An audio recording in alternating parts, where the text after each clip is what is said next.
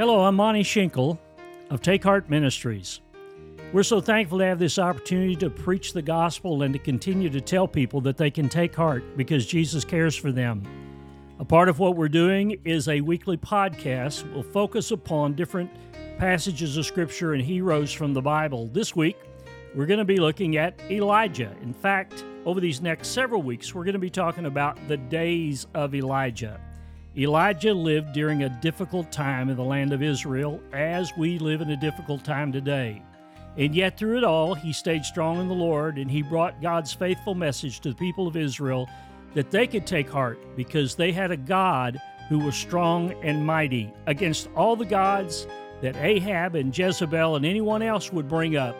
Elijah's God prevailed.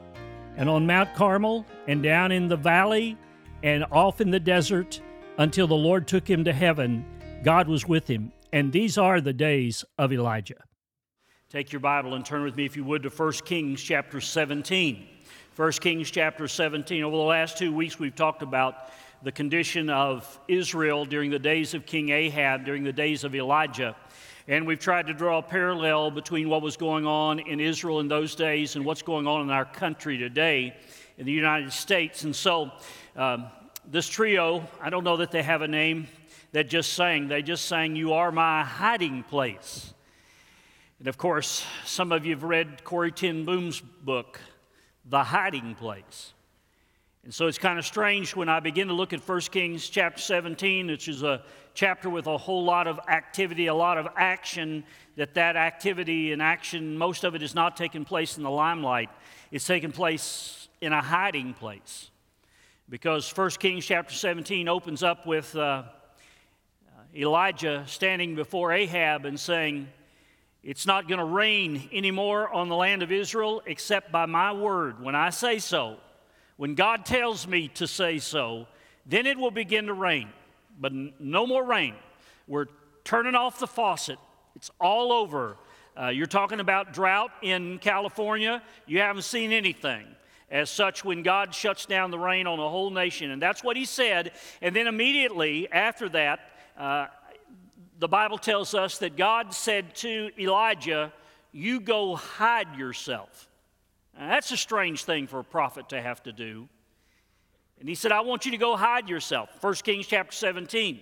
Then in 1 Kings chapter 18, he says, Now, after these three and a half years passes, he says, I want you to go show yourself. So Two very direct commands hide thyself and show thyself. It's not all that unusual for a prophet of God to be a loner.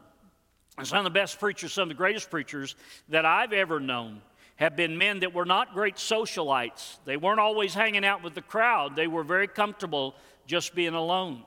And so, even in God's Word, you have uh, men like Amos, a great prophet. But Amos, the Bible tells us, was a gatherer of sycamore fruit. I don't know how long it'd take you to get a bushel basket full of sycamore fruit, but he was a gatherer of sycamore fruit. He was a prophet. Um, Vance Havner called him the troubler of from Tekoa. And we don't know much about Amos, but he was a man that just often was by himself. Of course, the classic example in the New Testament would have been John the Baptist. And John the Baptist was a man that was often by himself. And when God saved the Apostle Paul, the first thing that God did to Paul was send him off to Arabia. So he would be there a period of time by himself, getting prepared for what is yet to come. And even in the life of our Lord, we've got the classic example of one who was often with people, but he spent, I think, far more time by himself or with just a few people than, than he was in the limelight with a whole lot of people. The, the, demands on our Lord were constant. People were always pressing him for help and aid and come and give us this lesson, give us these answers. Heal my, heal my mother, heal my son, my child. And there were always demands on the Lord, but the Bible tells us there were times when he just withdrew himself. Well, in the case of Elijah, God has a great task ahead for him. And what he says to Elijah is, I want you to go off by yourself and hide yourself. He was a miracle worker. But Elijah never depended upon his miracles, he depended upon God. And he depended upon God to take care of him. And so I want you to look with me this morning in 1 Kings chapter 17. We'll read not the whole chapter, but several verses. And Elijah the Tishbite, who was of the inhabitants of Gilead, said unto Ahab, As the Lord God of Israel liveth, before whom I stand, there shall not be dew nor rain these years, but according to my word. And the word of the Lord came unto him, saying, Get thee hence, and turn thee eastward, and hide thyself by the brook Cherith that is before Jordan. And it shall be that they shall that, that thou shalt drink of the brook, and I have commanded the ravens to feed thee there. Underline that word there, that's really an important word. There. So he went and did according to the word of the Lord, for he went and dwelt by the brook of Cherith, that is before Jordan. And the ravens brought him bread and flesh in the morning, and uh, bread and flesh in the evening, and he drank of the brook before there ever was such a thing as carry out Elijah knew about it. It might have been carry on, uh, carrying, but he knew about it. Uh, and so he w- it was delivered. I mean, they, you know, he called Pizza Hut, it showed up. No, not quite. And it came to pass after a while that the brook dried up because there had been no rain in the land. And the word of the Lord came unto him, saying, Arise, get thee to Zarephath, which belongs to Sidon, and dwell, here's that word again, there. You see, God's very specific in his instructions. He said to Elijah, He said, I want you to go there. I want you to go to Cherith, and there you'll be there, and you'll be by that brook, and you're going to be taken care of. You just go to go there. And then after the brook dried up, then he says, I want you to go to Zarephath, because here's what he says: I have commanded a widow woman, again, this word, there to sustain thee. In other words, you're not going to have your needs met if you're not in the center of my will. You've got to go where I tell you to go, Elijah. You've got to be where I want you to be, Elijah. So he rose and went to Zarephath, and when he came into the gate of the city, behold, the widow woman was there gathering of sticks, and he called to her and he said, Fetch me, I pray thee, a little water from a vessel that I may drink. And as she was going to fetch it, he called to her and said, Bring me, I pray thee, a morsel of bread in thine hand. And she said, As the Lord thy God liveth, I have not a cake, but a handful of meal in a barrel and a little oil in a cruse in a vessel. And behold, I am gathering two sticks, that I may go in and dress it for me and my son, that we may eat it and die. And Elijah said unto her, Fear not, go and do as thou hast said, but make me therefore a little cake first, and bring it unto me, and after, after make for thee and for thy son. For thus saith the Lord God of Israel, the barrel of meal shall not waste, neither shall the cruse of oil fail until the day that the Lord sendeth rain upon the earth. And she went and did according to the saying of Elijah, and she and he and her house did eat many days, and the barrel of meal wasted not, neither did the cruse of oil fail according to the word of the Lord which he spoke by Elijah. Now, God had a, a big responsibility for Elijah. And he said, You're going to stand before Ahab again. You're going to turn water on again. You've got a lot to do. But for right now, the best place for you to be is a place where you're going to be safe. You don't think really of this mighty man of God, this bold prophet of God that goes and hides. You say, Well, this is not a time to be hiding. There are times when it's time to hide. There's times when it's time to steal away and be with the Lord and just you and the Lord. And so he says, Go to Cherith. When we've been to Israel, we stood on Megiddo. We look out over this valley, the valley of Jezreel, also the valley called the Valley of Armageddon. There's this little brook, this little stream that runs through there. That is Cherith. That's not all that far from Mount Carmel. That is the place where Elijah went, and God met his needs until the water there dried up. And then God says, I want you to go clear over here to the coast on the west side of Israel. I want you to go to the area of Sidon, and I have commanded a widow woman there to sustain thee. And you're going to need this, Elijah, because trouble is coming to the land. There's going to be a drought, and you're going to get blamed. You're going to get blamed for what you said when you said the water's not going to fall anymore, and you're going to get blamed for all of the troubles in Israel. Everything that's wrong in this land, because you're a follower of the one true God, you're going to get blamed for it. You're the guy that opened your mouth and prophesied. You're the guy that was obedient to me. But as far as Ahab is concerned, as far as Jezebel is concerned, as far as everybody else in the land is concerned, if we could just get hold of Elijah right now, we'd get water out of him. And so, Jezebel want to kill you. Your neighbors won't understand. They'll say that you're unreasonable. You're going to know what it is to be lonely, and you're going to be all right. You know, I think that's a word that God's been speaking to me lately. There's only one group of people in this country, or really only one group of people in this whole world that's going to be all right, and that's us. If I didn't know the Lord, I'd be in great fear and distress. You say, well, Brother Monty, hard times are coming to America. Yeah, hard times are coming to America. I'm, I believe in that. You say you think the church is going to know some persecution. We really haven't known any persecution in America. If persecution comes, it may turn out to be a good thing for the church. But the Word of God continues to say, because you want to mine, and because I never leave you nor forsake you, and because you can't put your trust in Washington, D.C., or you can't put your trust in Jefferson City, but you can put your trust in me because I am your hiding place, and I'll say this to you, Monty, you will be all right. You say, well, what if the day comes in our country that we cannot gather to worship? Or what if the day comes when we actually lose our life because we're followers of Jesus Christ and the word still comes to us, you will be all right?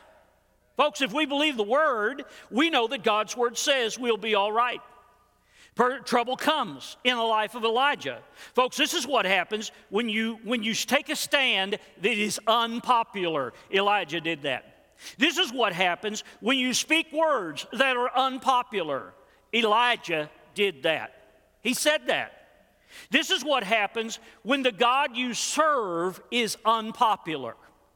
And Elijah's God, the Jehovah God of Israel, had become unpopular in the land.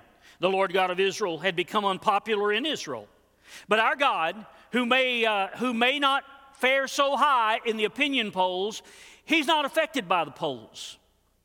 He's not worried about his popularity or unpopularity. What he is worried about is his glory. And our God, who's not controlled by, uh, by polls or affected by polls, said, You don't know, Elijah. There's still a hundred prophets that are away in the caves that have been hidden away. Now you go hide yourself. You don't know Elijah, but I've got 7,000 that have never bowed a knee to worship Baal or to bow before Ahab. You didn't know that, Elijah. And so, you know, God has 100 prophets, God has 7,000 have not bowed a knee, and God also has Elijah. And his word to Elijah is, You'll be all right. And God is saying to us, You'll be all right. This is not the same as saying happy days are here again. It doesn't mean you go, don't get hungry or thirsty. It doesn't mean when you take a stand and you speak the word of God and you tell somebody the truth that they will understand it and they'll turn against you. It doesn't mean any of those things, but just simply saying if you or yourself, folks, listen to me this morning. If we, as a body of Christ and believers in Christ, if we will see that we are there in the center of God's will, that's the only place we have to be. People say this thing of being a Christian is a complicated thing. No, it's not. God has given you a very simple task. God's given me a very simple task. All I have to do is be there. Haven't you ever heard 90% of life is showing up? That's 90% of success is just showing up. This is a time for Christians to show up all across our country. And so you say, where do we go? Well, we just have to be there. I think about Vance Havner preached a sermon. This old preacher, he preached a sermon on being there. Being, are you there was the question. And Charles Haddon Spurgeon made this statement. He said, let, me, let us draw from this inference that come what may, God's people are safe. If the world is to be burned by fire, among the ashes there shall be found the relics, relics of a saint. If the world shall again be drowned with water, and it shall not, yet would there be found another ark for God's Noah. Let convulsions shake the solid earth. Let all the pillars tremble. Let the skies themselves be torn in twain. Yet amid the wreck of worlds, the believer shall be as secure as in the calmest hour of rest. If God cannot save his people under heaven, he will save them then in heaven, and heaven shall be the place of their reception and safety. Stay yourself upon this promise. Rest you in his faithfulness. Bid defiance to the blackest future, for there is nothing in it direful for you. I'm not sure we're believing that. He says, Spurgeon says, there is nothing in it direful for you. You say the world is in a terrible condition, and it is. I'm saying to you, there's never been a better opportunity for the advancement of the cause of Christ than today, and there's never been a better day to be a follower of Jesus Christ than right now. It's just simply staying in God's will. And so if God sends you to Cherith, then go to Cherith. If God sends you to Zarephath, then He's already prepared a widow woman there to sustain thee. You just be faithful to God. Listen, folks, you just be faithful to God. You'll be all right. That's what He asked. There was a place of God's purpose. God said to Elijah,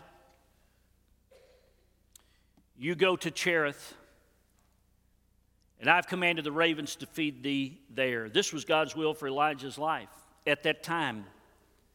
Sometimes we're very active and sometimes we're out front. Sometimes we're proclaiming the Word of God. And sometimes we want everybody to hear what we have to say. And then there are other times when God just says the best thing for you to do is go get away. You need to be by yourself. You need to go somewhere. Actually, I'm going to hide you because this is where my servant needs to be. If Ahab finds you or Jezebel finds you, they're going to kill you. But right now, where you need to be is in a place where it's just me and you and the ravens.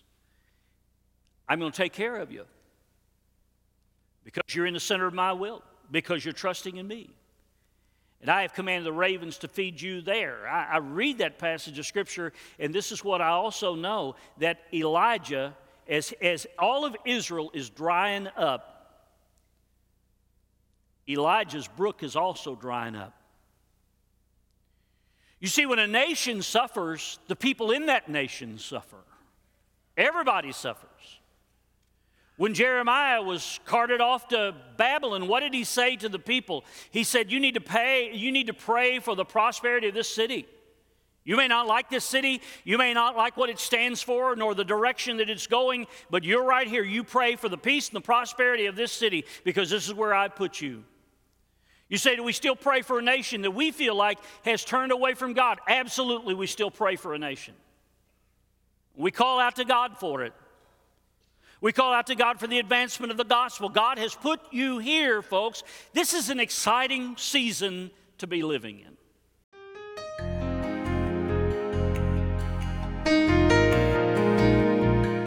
Hello, this is Monty Schinkel, and we sure appreciate you listening to this podcast.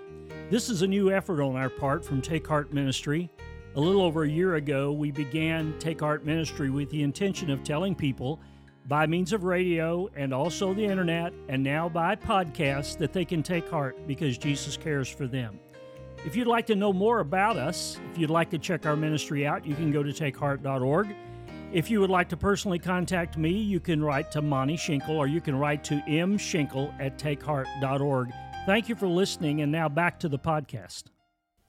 I've been preaching about this all my life. Uh, I've been saying all my life, Jesus is going to come.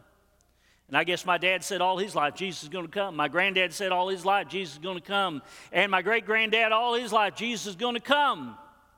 One of my kids called me the other night and said, You need to go outside. If you look at those stars, the lineup, they say the lineup on those stars, it hadn't been that way since Jesus Christ was born. And uh, so this is looking back to ancient history. Isn't it strange that it's, that it's happening? And I looked at it and I saw all that and I said, I hope so.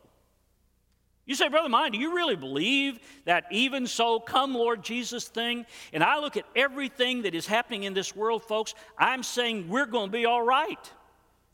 But if you don't know Jesus Christ as your Savior, you're not going to be all right.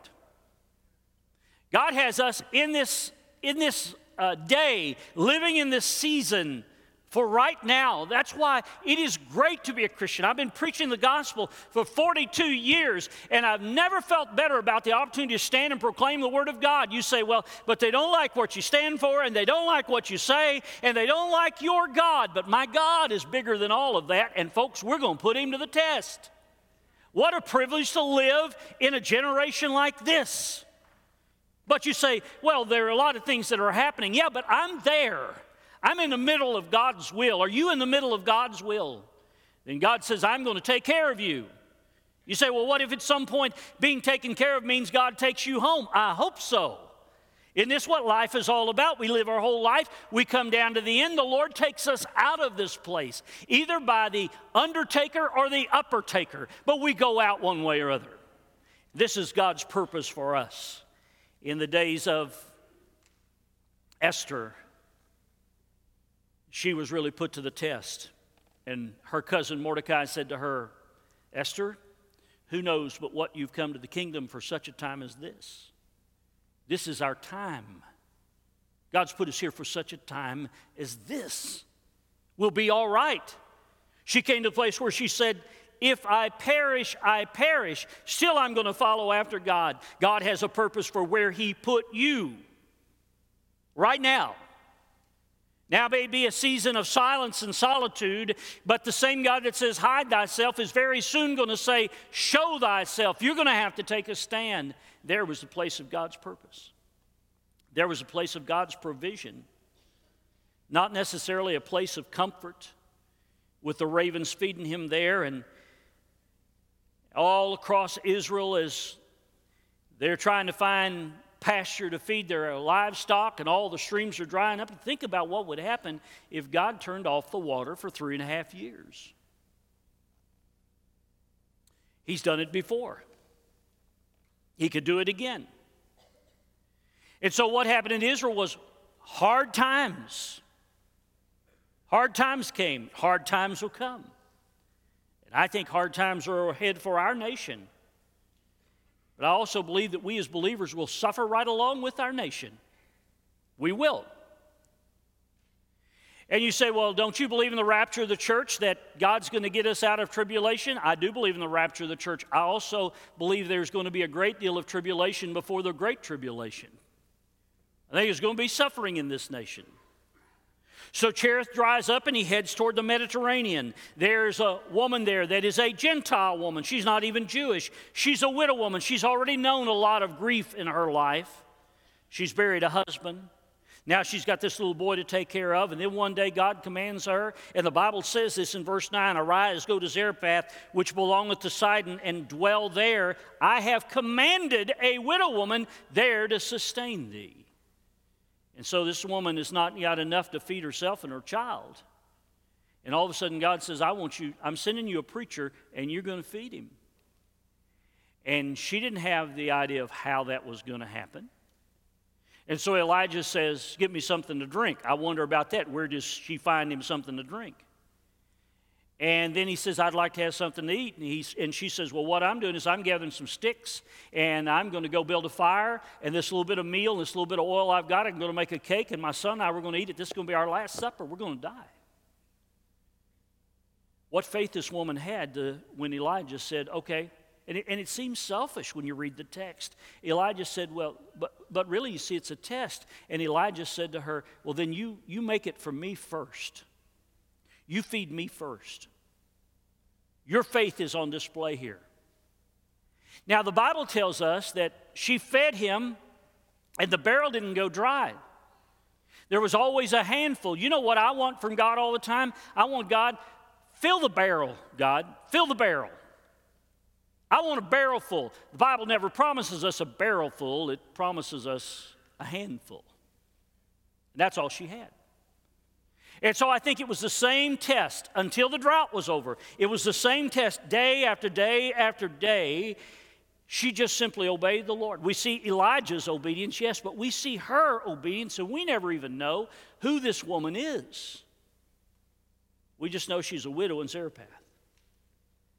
And then her obedience and Elijah's obedience would ultimately mean the deliverance not only of her by being fed every day, but also of a day when her son would die and God would use Elijah to bring him back to life. You see, there was a place of God's purpose, and there was a place of God's provision, and there was a place of God's protection.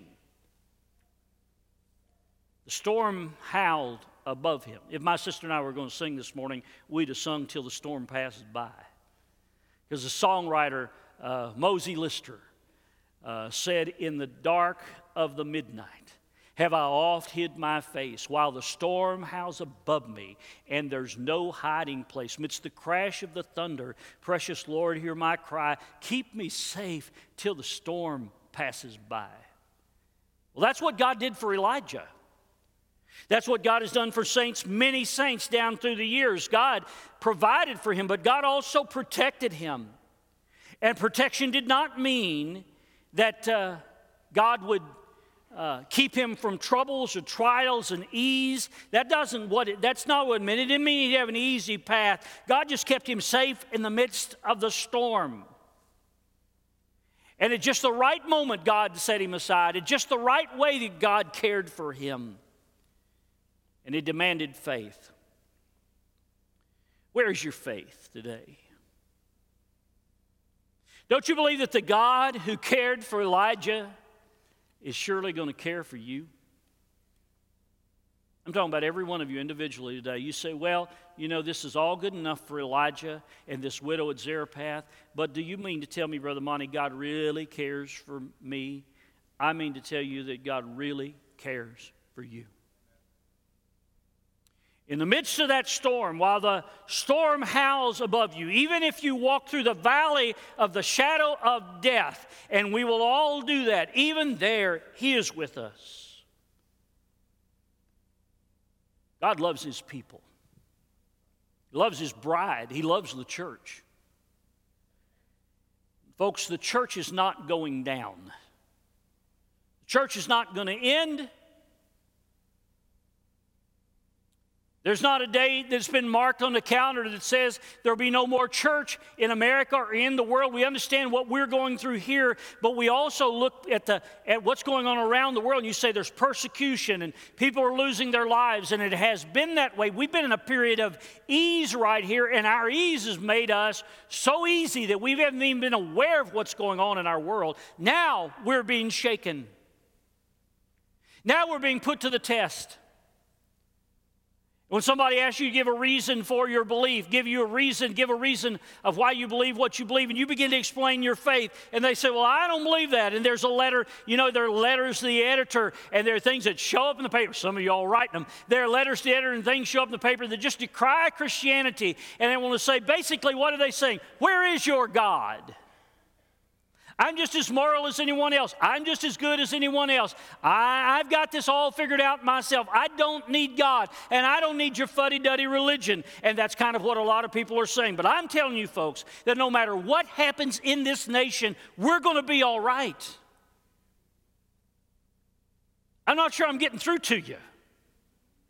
You say, but what if it's not as popular as it once was? What if some of our freedoms are infringed upon? I'm saying that I belong to the King of Kings and Lord of Lords. The direction he takes is not determined by elections, it's not governed by the Supreme Court.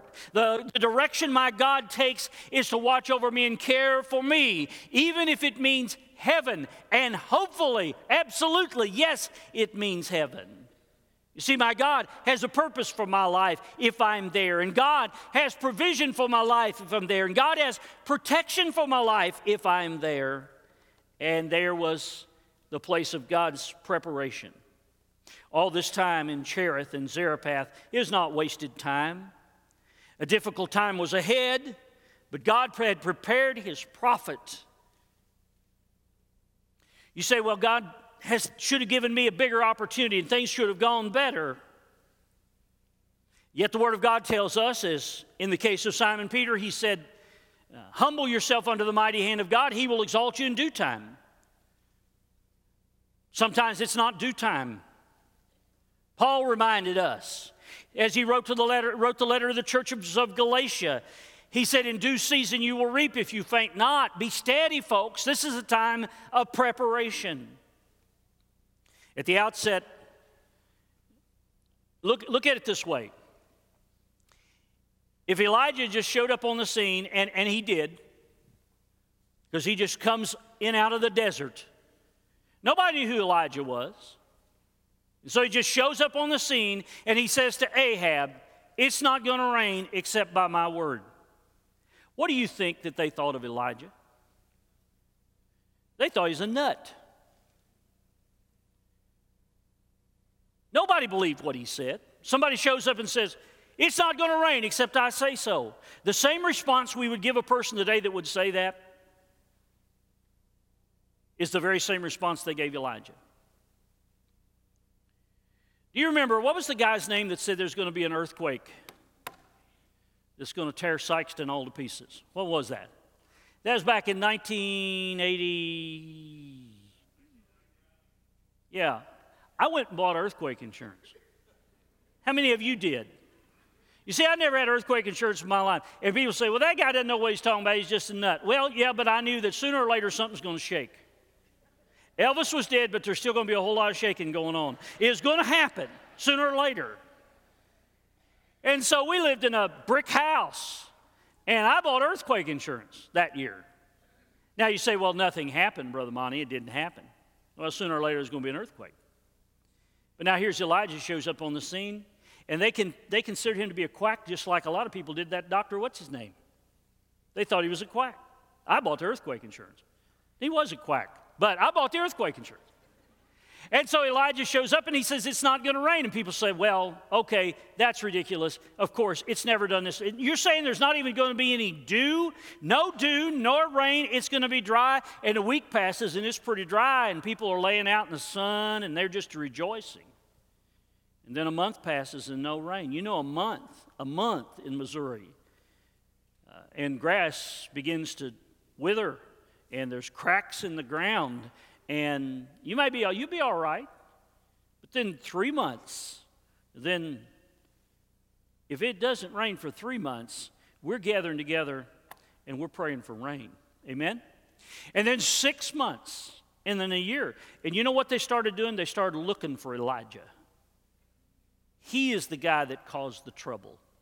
Ahab even said, Are you the one that troubles Israel? They start looking for him. A year passes. No wonder he has to hide. If they can get a hold of him, they're going to kill him. A year and a half passes. No rain. Can you imagine? Two years, no rain. Yes, of course, the brooks dry up, the ponds, the lakes, the streams, all of that dries up. Two and a half years, three years, three and a half years. See, here's the thing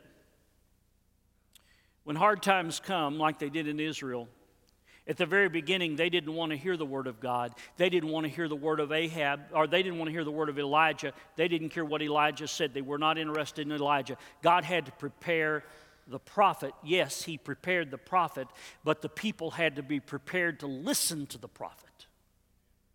So when hard times come and difficulties come, and if they come in our country, and I believe they are going to come, when those things come, those people, the people who have not had any desire to hear the Word of God, God's going to prepare their hearts to where they're going to want to hear the Word of God. God's going to have to prepare the prophets to stand and preach the Word of God, but God's going to have to prepare a nation. Before we can have a revival in this country and a moving of God, as in the days of Elijah, God's going to have to get the people ready to listen. America today is not ready to listen to God, but God's going to get it ready. What I feel down in my heart is that God's going to get it ready. Government will not have the answer. Societies will, society does not welcome us. Culture despises us. We don't have a single place to go in this world. Where can we go? But, folks, there is another world, and our loyalty is where our citizenship is, and our citizenship is in heaven. Again, to quote Spurgeon, the staff on which you lean shall never break. The arm on which you repose shall never be palsied. The eye that looks on you shall never be dim. The heart that loves you shall never grow weary. The hand that supplies you shall never be weak. Do you remember a time in your experience not long ago when you came to your wits' end and you said, I shall surely fall by the hand of the enemy? Did you fall? Are you still not preserved? Look back, I pray you. It is not many months ago that business was running so dead against you, you said, I must give it up. Ever since I've known the Lord, I've had more trials than I ever had before. Have you given it up? You've gone through fires. Let me ask you, have you been burned? Has there been a hair on your head singed? You've walked through the waters, and deep waters have been there, and have you been drowned? You said you would have, you would have, but you, but have you? Have the waters overflowed you? When all God's waves and God's billows have rolled over you, were you destroyed?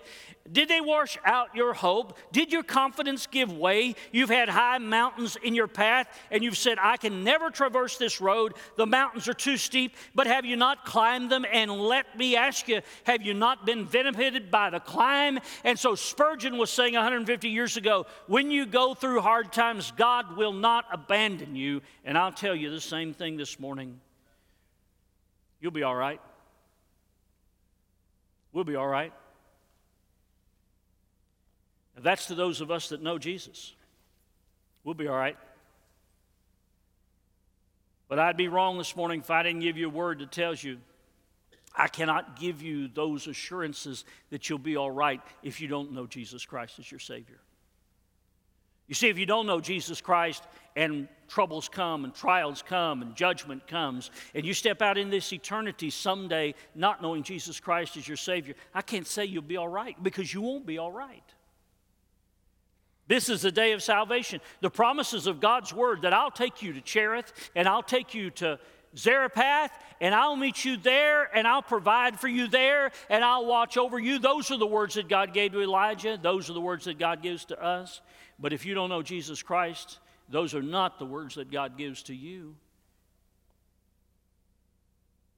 Come to the Lord this morning. In a world that is shaking, I mean, just look at the news. Look at what's going on around you. Folks, there's something stirring. I believe this in all my heart. You say, well, it's gone on like this for years, Brother Monty, and it's just no difference. Something's going on, folks. This is the day to get things right with the Lord. If you don't know Him, you need to come to Him. And if you do know Him, then you need to take this word of consolation. You'll be all right. You just be in the center of God's will. You do what God would have you to do. You're going to be all right. He's going to take us through. And it's exciting. It is a great day to be a follower of Jesus Christ.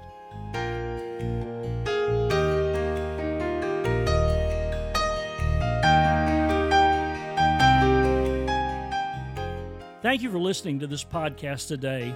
Uh, we appreciate you tuning in. We pray that this has been a blessing to you, and I pray that today you in your own heart can take heart because you know Jesus Christ is your Savior. And Jesus came to be the Savior of all who would call upon Him. And if today you've never trusted in Him, I encourage you to say, Lord Jesus, come into my life, forgive me, and save me. And God's word says that whosoever shall call upon the name of the Lord shall be saved. Our purpose in all of this is to encourage you to know Jesus, to love Jesus, to grow in Jesus, and to take heart in Jesus. He cares for you.